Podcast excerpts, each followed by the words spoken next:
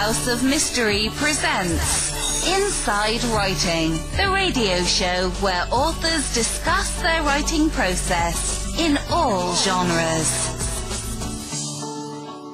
Welcome back into the House of Mystery. I'm Al Warren, Mr. Michael Hawley. It's Tuesday. That is correct. Hi, Al. Hey, another day, and then it's holiday time. That's right. Holiday. Holiday. See, you're going to enjoy that and call it holiday. Yeah, no, I'm going to stay away from Holly.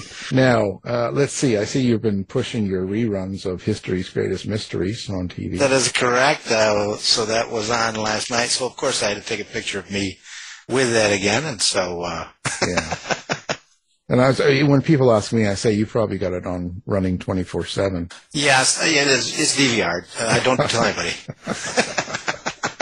Well, today we're going to be talking to a writer here that gets into history. So we've got the new book called The Lost Pope, and it's Mr. Glenn Cooper. So thank you for being here, Glenn. I am delighted to be here, Al and Michael. Nice speaking with you. Glenn, you haven't been on the show before, so let's talk a little bit about you. All right. You've got quite the um, history of education and all sorts of stuff going on. Let's talk about your background a little. Where did you come from, and what do you what do you do? I like to uh, to say that I'm I'm kind of on my my third uh, act in uh, in life. I've done a a bunch of things before becoming a uh, a full time uh, working writer. Uh, I started off studying studying archaeology at college, and I for a time I thought I was going to be a professional archaeologist. That didn't work out. I took a different fork in the road and went into medicine uh, instead, and became a uh, physician and internal medicine, infectious diseases uh, specialist Nice.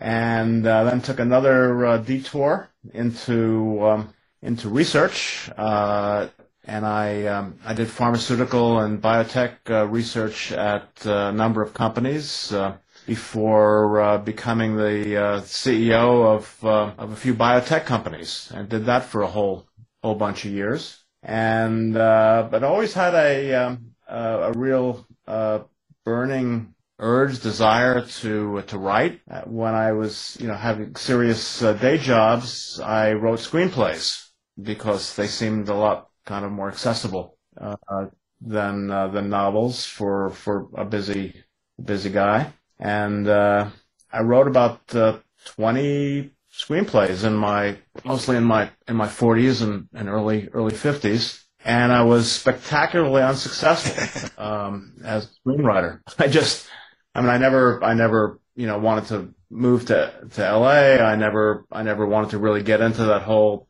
that whole scene of selling yourself. A bunch of scripts got um, got optioned. Uh, one got made, so one out of twenty, not terrible, I guess. Uh, and I was about to start my, I don't know, 21st or 22nd screenplay, another thing that was going to be completely unproducible, big budget studio kind of a thing. And I said, I just can't do this to myself anymore. I'm going to try it as a novel. And, uh, and that one, um, that one hit, believe it or not. Um, it, uh, it was harder getting an agent than getting a publisher when I had that lined up. And there's a good story there, by the way. Uh, and when I had that lined up, um, uh, uh, it wasn't too long before uh, the damn thing sold in 30 different countries, seven figures. Uh, this book wound up selling uh, four million copies. It was called Library of the Dead.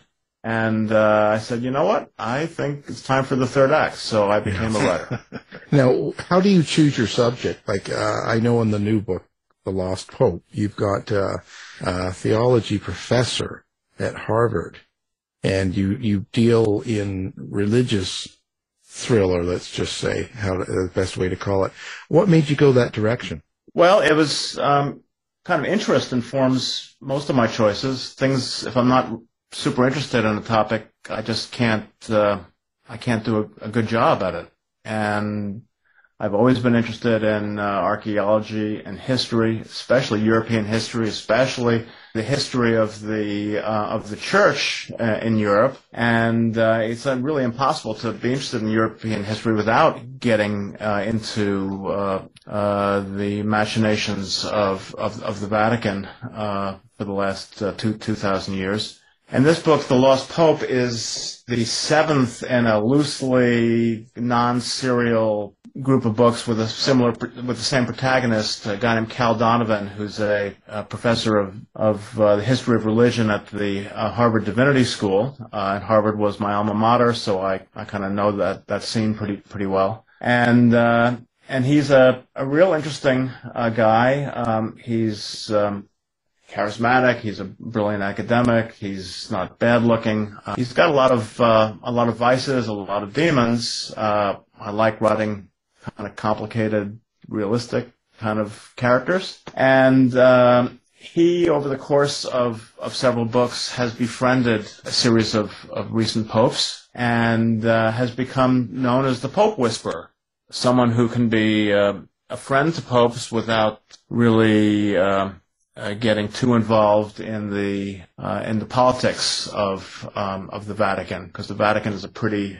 pretty opaque organization with a lot of fiefdoms, and uh, he operates outside of these fiefdoms, and uh, Pope likes to bring him in to help solve some thorny mysteries. So is Cal agnostic, atheist? Uh, what is Cal? Cal is uh, half Jewish, half Catholic. Uh, his his father was a was a famous old kind of uh, Boston Irish Catholic um, professor at Harvard himself in his day. His mother was a, a flamboyant uh, New York uh, Jewish uh, uh philanthropist, and uh, he grew up uh, really with I don't know if it was one foot in either camp or or, or neither foot in either camp, but um, eventually later in life he um, because of his interest as an academic and interest in in the um, European um, Catholicism, he decides to become a, a practicing uh, Catholic, but uh, he always um, uh, has a lot of du- dualism. His very name uh, reflects that. His parents argued all the time, and they couldn't decide uh, what to do in terms of his uh, religious background. they even fought about his name, and he took um, the uh, Donovan obviously is uh, was a, a, a Catholic uh, name. His middle name was uh, Abraham as a as uh, a nod to his his mother, and they decided to compromise on his first name, Calvin, and uh, so it's Calvin Abraham Donovan, which spells out Cad and that uh, a lot of women over the years would have thought of him a bit of as a bit of a cad, although he gets tamer as uh, as time goes on. We all do, I think. when, so when you do something like this, you're writing in a thriller in a religious sort of theme. Um, with fiction and nonfiction in a sense, because there's going to be realistic things to it as well as fictional things. How do you decide what gets put in and what doesn't, and what you fictionalize. Yeah, so I, unlike um, uh, uh, some other authors, I don't usually start a book with um, with a um, a plot point or a, a, set of set of plot goals. Um, I usually start with an idea, something an idea that interests me, uh, whether it's a religious idea or a philosophical idea, something about science, something about the intersection between science and faith. And once I have a larger theme that I'm interested in, I'll kind of narrow it down and, and work on work on the plot. And because all of my books are, are rooted in history, um, I I try like like heck to to um, to make them as historically accurate as possible. The parts that that are rooted in real history, so lots of research. Tons of research, and uh, boy, it's it's the best part of being a writer from my point of view because writing is hard, but but research is reading, and uh, I love to read. I've uh, I've always been attracted to libraries. I've got a pretty pretty fair library uh, myself that I've accumulated over over the years, and um, and I'll spend a few months just just reading books and getting deliveries from Amazon and going to libraries and you know just uh, just have a, a, field day. So for this current book, um, Lost Lost Pope, um, I uh, probably read uh, all or part of of, of thirty uh, primary and secondary source books, dozens and dozens of archaeology of articles on on early Christianity, on uh, on on the apostles, on on Mary Magdalene, on first century Rome and first century Israel. Sounds like Gnosticism as well. Yeah, uh, Greek and Coptic uh, biblical papyri for, have forgeries of ancient papyri. Uh, uh, the biblical and non-biblical gospels, Egyptian burial practices, women's role in the in, in, the church, you, you you name it. So deeply deep dive into a lot of a lot of topics, and then you know lace the fiction into it, um, and uh, and uh, you know wrap it wrap it all in a hopefully a page turning thriller. Especially with Mary Magdalene, that's uh, kind of a pivotal person right there she's a really interesting character who, um, you know, I'm certainly not the first writer who's who's uh, settled on Mary as a as as a character, but um, she's so ripe for for exploration uh, because she's so enigmatic. You know, she's she's actually mentioned more in the in the Gospels than than any of the apostles, which is which is um, kind of a mind-boggling uh, fact. She's the mo- second most mentioned woman uh, in the um, in the New Testament, behind uh, Christ's mother, uh, and uh, you know she's the only person present at uh, at both the the crucifixion and the and and and the resurrection. Um, and it's only a lot later in church history that, that she sort of gets uh, tarred and feathered as being a, a woman of ill repute. This is dates to the sixth century after after Christ in the, com- the Common Era, uh, where a pope named Gregory the First uh, got up and gave a sermon that that painted her with a um, the brush of a harlot. Um, he probably had some some agenda that he was trying to get to get forward, but um, but she probably wasn't that that woman at all. So um, I I envision a different kind of historical role for her. Yeah, I think that open the open grave with the angels speaking with her as well. I think that she's definitely more pivotal than some probably want. Than a lot of the uh, the minor the minor characters, the guys who uh, uh, who uh, who are not not a, a list talent. They're more some of the apostles are were B list. yes. You do you have a um, a subtext or a point when when a reader picks up this book and reads it, and at the end of it besides the thrilling aspects and some of the entertainment parts of it, and even some of your um, research and history, is there is there like a subtext or a meaning that you hope people take away from it? There is, and that subtext really is was the the engine that led me to, to write the book in the in the first place, and that is uh, to to explore and, and, and have people ask questions about the historical and the modern role of, of women in the church. Uh, because it's um, it's kind of a uh, um, an outlier in terms of a lot of uh, a lot of mainstream uh, religions uh, in terms of women in the hierarchy. I remember early on when I was doing a lot of primary research from early, for earlier books in my in my career, maybe my fourth or fifth book, I can't remember. It was called "The Devil Will Come." and uh, it introduced a character that's that's been prominent in uh, a lot of these Cal Donovan books, um, the nun uh, Elisabetta Celestino, and uh, I introduced her in this in this book, um, and I started uh, visiting the Vatican and developing contacts uh, and and getting some some pretty interesting access to, to people and, and places, non non public places within within the Vatican. Like their library? Yeah, that would be awesome. You know, uh, thanks for mentioning that. Uh, in the at the end of the first Cal Donovan book, uh, for for helping uh, uh, the then Pope uh, work through his thorny problems, Pope Pope Celestine, his name was. Cal was he warded Cal with with something that that no non-Vatican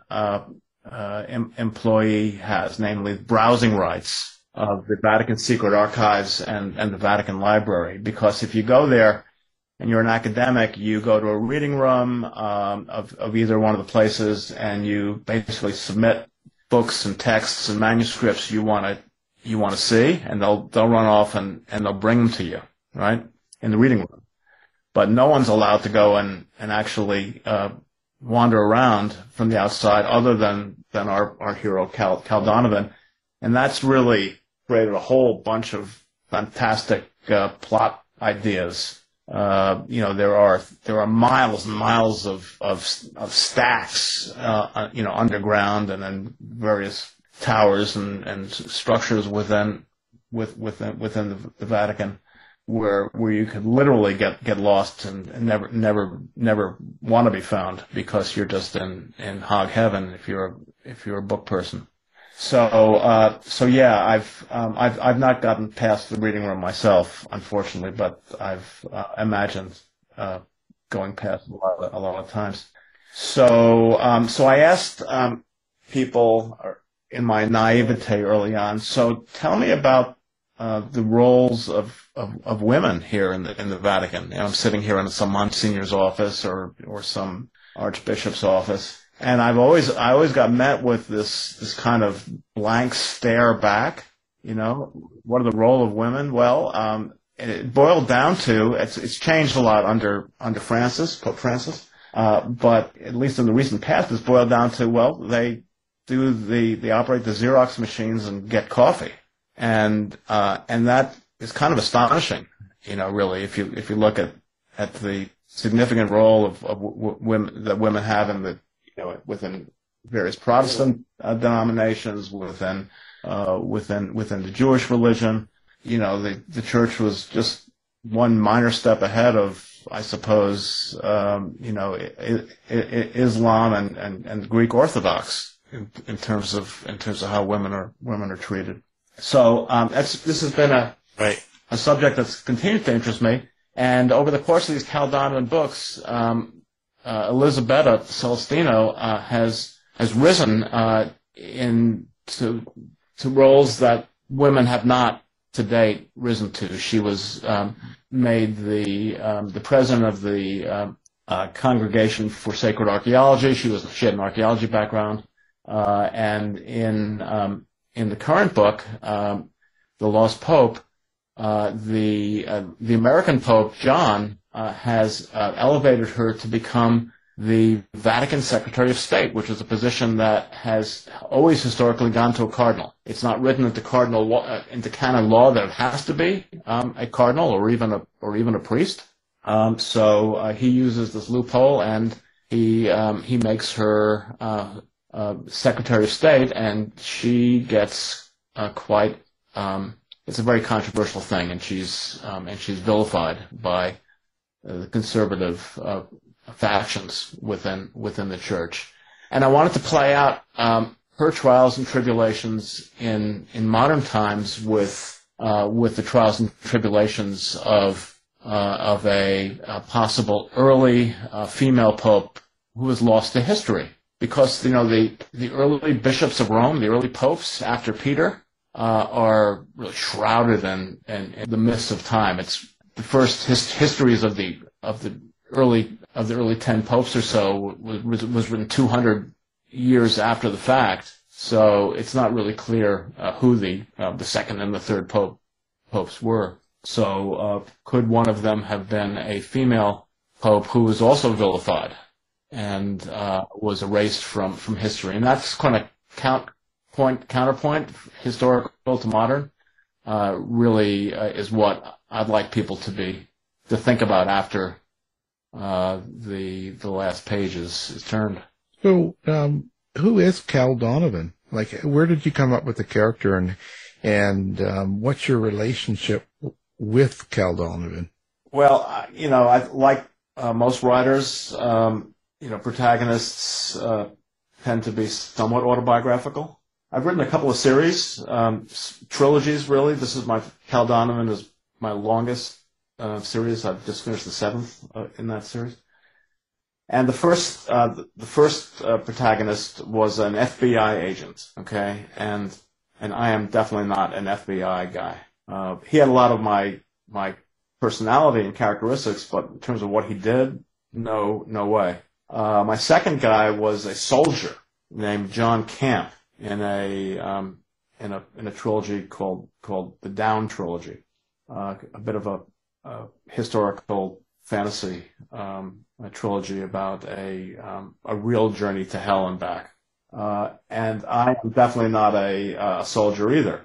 Uh, Cal Donovan uh, uh has uh, the similar personality traits to those protagonists and similar to me, I suppose, in a lot of ways. Uh, but he's closest to me because I have more of an academic background. I spend more time in libraries than I do anywhere else, and so bibliophile, both we're both bibliophiles. You know, we both we both spent a lot of a lot of years at school, and uh, uh, and uh, so I suppose he's not me, of course, but but he's the most similar uh, to, to to me, and I feel very very comfortable uh, with him. Uh, and, uh, and I've been married for for getting on to 50 years. He's never been married, and but he's had a um, an interesting evolution over the course of of, of, of, these books because he has fallen in love with this nun after after being a serial uh, womanizer, a serial um,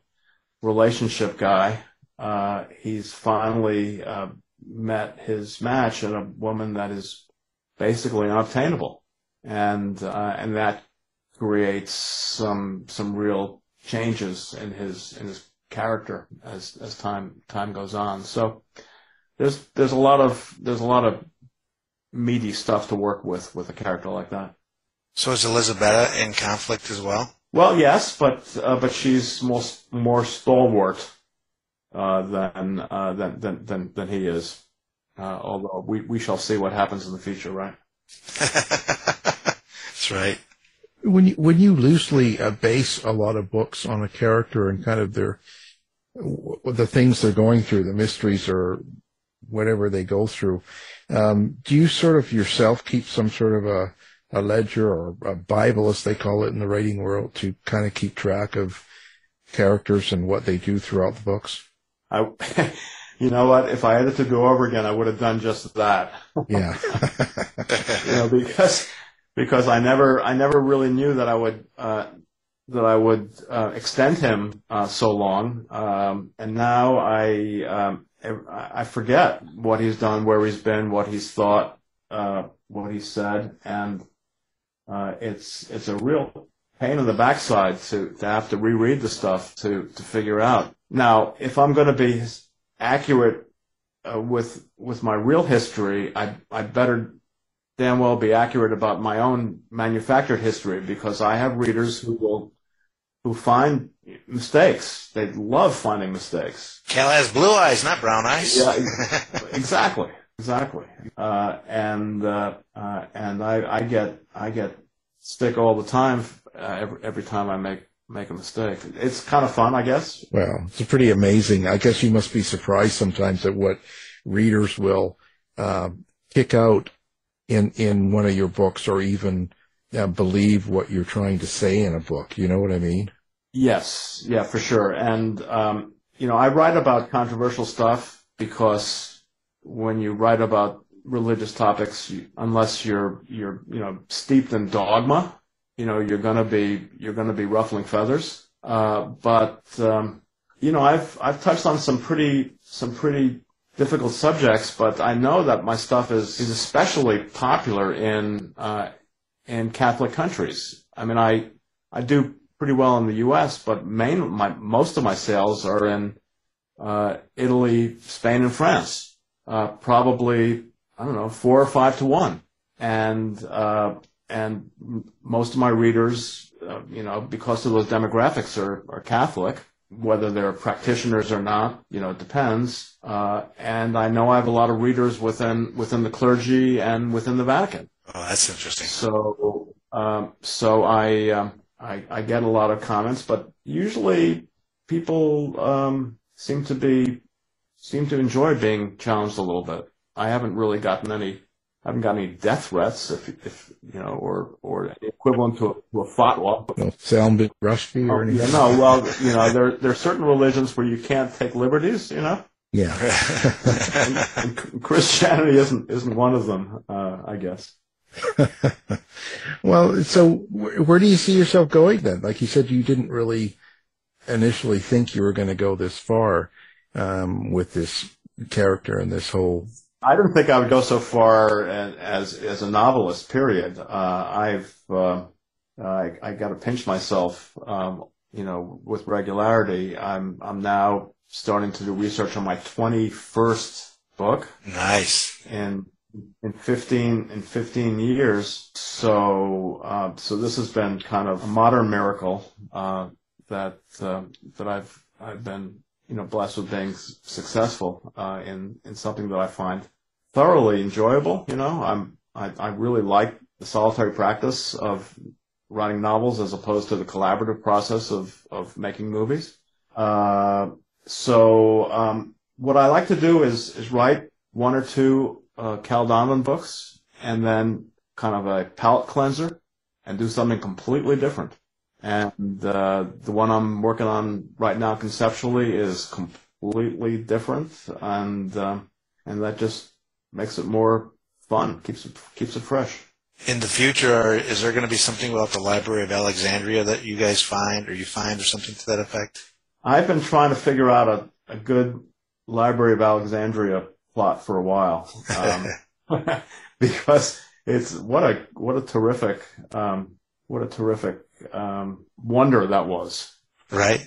The, I mean, I'm not. I haven't really uh, been an Egyptologist. Um, I've always been interested in Egyptology, but never really was a consider myself a student of, of Egyptology. Certainly, uh, never a Wilbur Smith kind of a guy. Right. Uh, may he rest in peace. uh, but um, but yeah, that's that's definitely always been there in my in my job jar. So one of the interesting uh, librarians there was Eratosthenes. So if you're ever going to have one, I, I want him involved. So I'm going to get that book.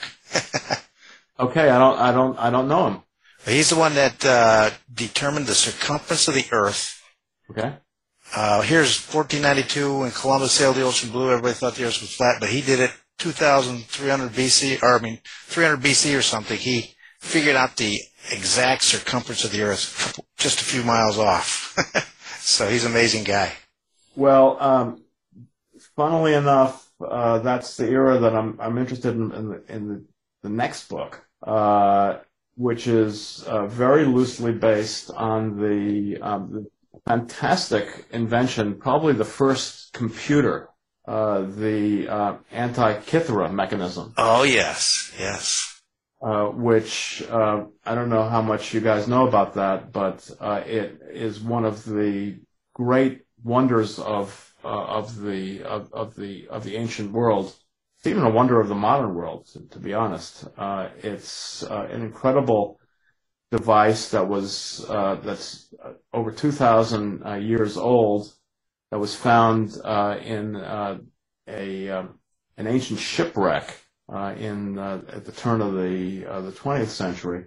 A, a fantastically complex bronze mechanism for um, uh, determining the orbits of planets, uh, eclipses uh, of, the, of the sun and the moon.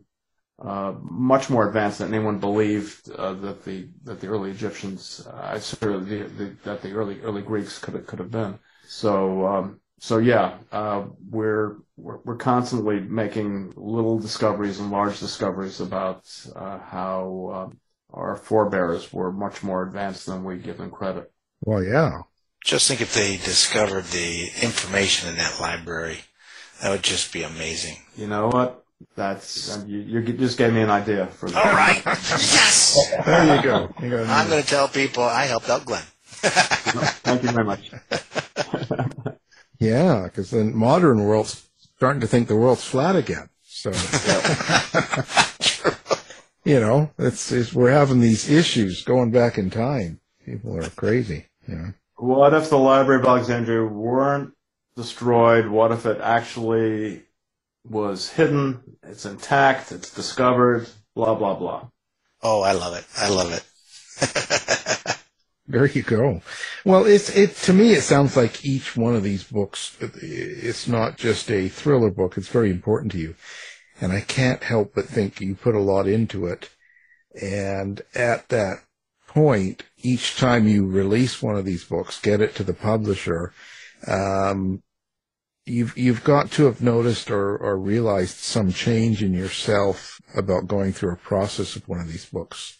Yeah, I mean, I I still um, I still, in some level, um, am amazed when I get to the end uh, of, of of one of these books uh, because it's it feels when you when you start you just have a, a concept an idea it feels like you're you're kind of at at the base camp of Everest you know you can't you can't imagine you're ever going to be able to summit and then get back down and every every book that I finish I I kind of um, am overwhelmed by feeling of gratitude and and, and, and personal accomplishment and the stuff that I've learned doesn't go away. It stays with me. Uh, and, uh, and knowledge changes you. And then when the, when the books get birthed and they get out in the world and people read them and, and start dialoguing with you, then, then that changes you too. And, and nothing, uh, has more of an impact on me than, than people, especially, especially young people who, who say, um, that they really weren't readers until they found my books, or they really weren't much interested in history before they found my books, uh, or they didn't really think much about some of the subject matters that I that I kind of uh, write about, like free will and predestination and uh, the afterlife and how science and, and, and faith can can coexist. Um, you know, so so if I'm able to, to change people even in a small way, that changes me. So it's a whole process that starts with, with uh, an idea and ends with um, a, a big kind of uh, worldwide dialogue that I get to have with, with readers. I would think that the setting as well is very important. Do you write the setting like a character, or are you you creating them as a character? Well, I, I try to be accurate with settings, uh, as I as accurate as accurate as I am with with with my history, and um, I'll um, you know I'll I'll dip into the bank of places that I've that I know and that I've that I've that I've visited. Uh, I'll I'll I'll go and visit new places. The the pandemic kind of threw a spanner in the in the works. I would yeah. The previous Cal Donovan book was based in Portugal, and Portugal was the only um, the only European country that I had never visited. It was kind of a gap and I had to do all of my Portugal uh, visiting in a, uh, virtually hmm. online and uh, with Google Maps and with uh, with this great virtual reality app. You know, you can you can use on you know the the, the Meta the Meta Quest called Wander. I don't know if you you're into virtual reality at all, but you can literally walk around in a 3D uh, down down streets of of any city or town in the world. That's cool. You can't you can't smell the smells, uh, you know. You can't hear the sounds, but you can certainly see the sights, and um, and that's a really great been a great tool for, for me as a as a writer. Yeah, sounds like it. Sometimes you don't want the smells anyway. Enough is, you know, you can, it depends on the day and how hot it is. So, so listen, so are you active on social media and are you, um, do you have a website set up and do you like to interact with readers? And if so, how, how do they get a hold of you or how do they, how do they find Glenn? So I'm a, I'm a, I'm a bit of a nut on social media. I will try to answer people uh, whether it's on um, you know Facebook, Twitter, in, in, in, Instagram. I'll try to answer within within minutes, if not hours, of of, of getting pinged, uh, and I just I don't mind being interrupted. Um, it just keeps me keeps me going, keeps me fresh all day. Um, you know, talking to people. So yeah, I'm I'm I'm in all the usual places. Um, on social media. I've got a, a website, glenncooperbooks.com. That's got all my all my stuff on it, uh, and uh, yeah, I'll I'll probably spend uh, half an hour, hour a day uh, on on social media. Yeah, you don't want to get too lost. You'll you'll start thinking the pandemic never happened, and well, not that kind of social media. I mean, I'm, you have to be careful out there, right? You know, that's right. It's dangerous. Yeah, you know that that's a sore subject as a as a as an old infectious diseases hand. Uh, the uh, pandemic deniers, vac- vaccine anti-vaxxers. Boy, don't get me started.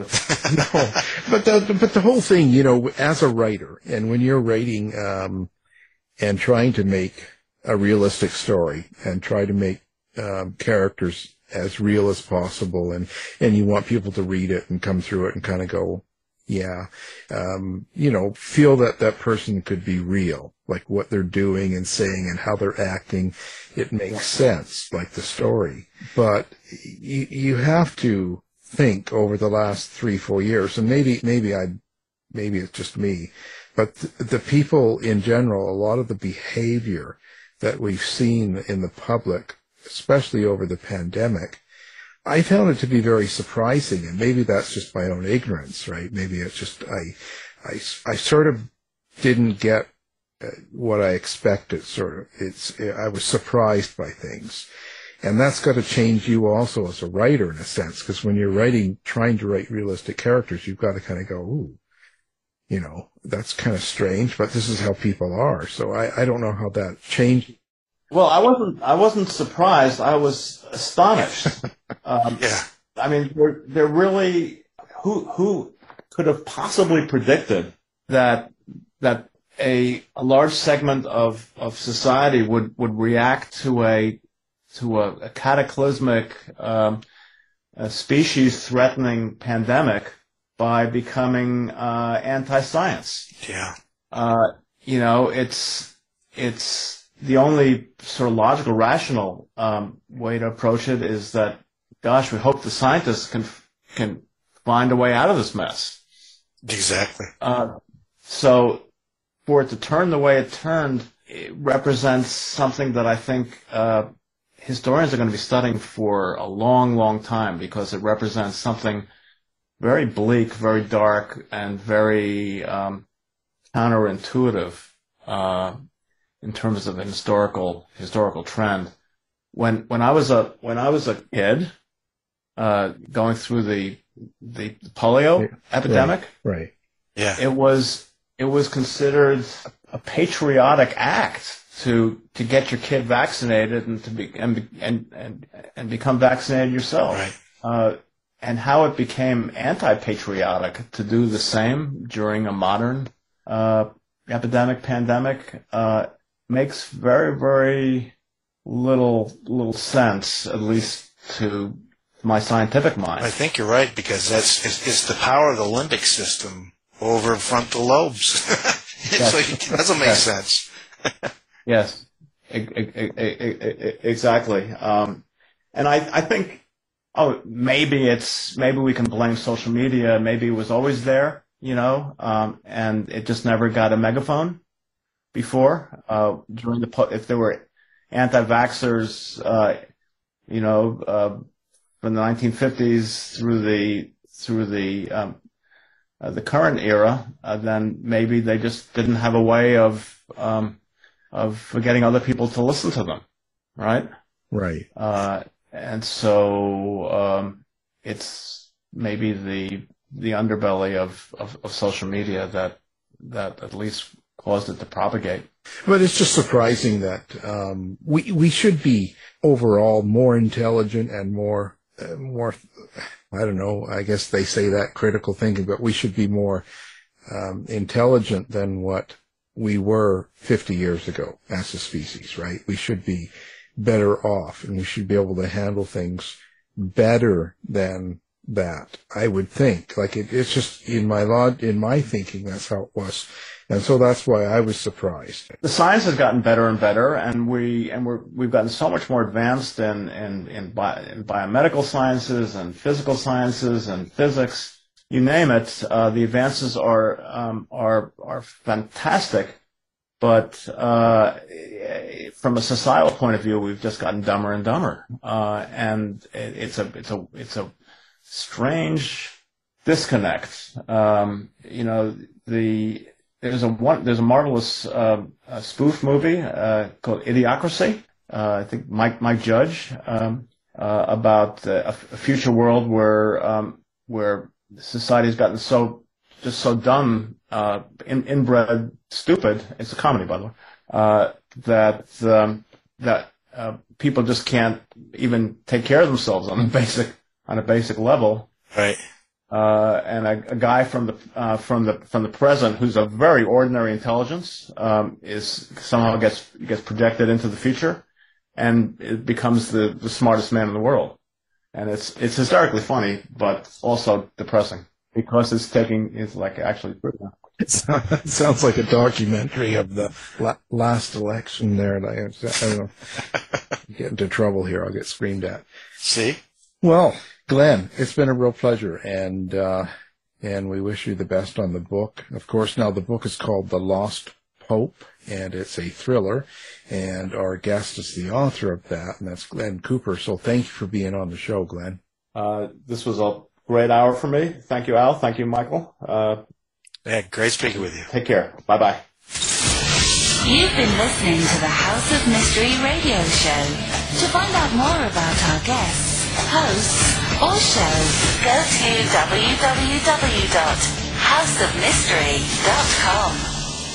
Show's over for now. Was it as good for you as it was for me? Yeah. Good night. This has been a production of Something Weird Media. I'll be back.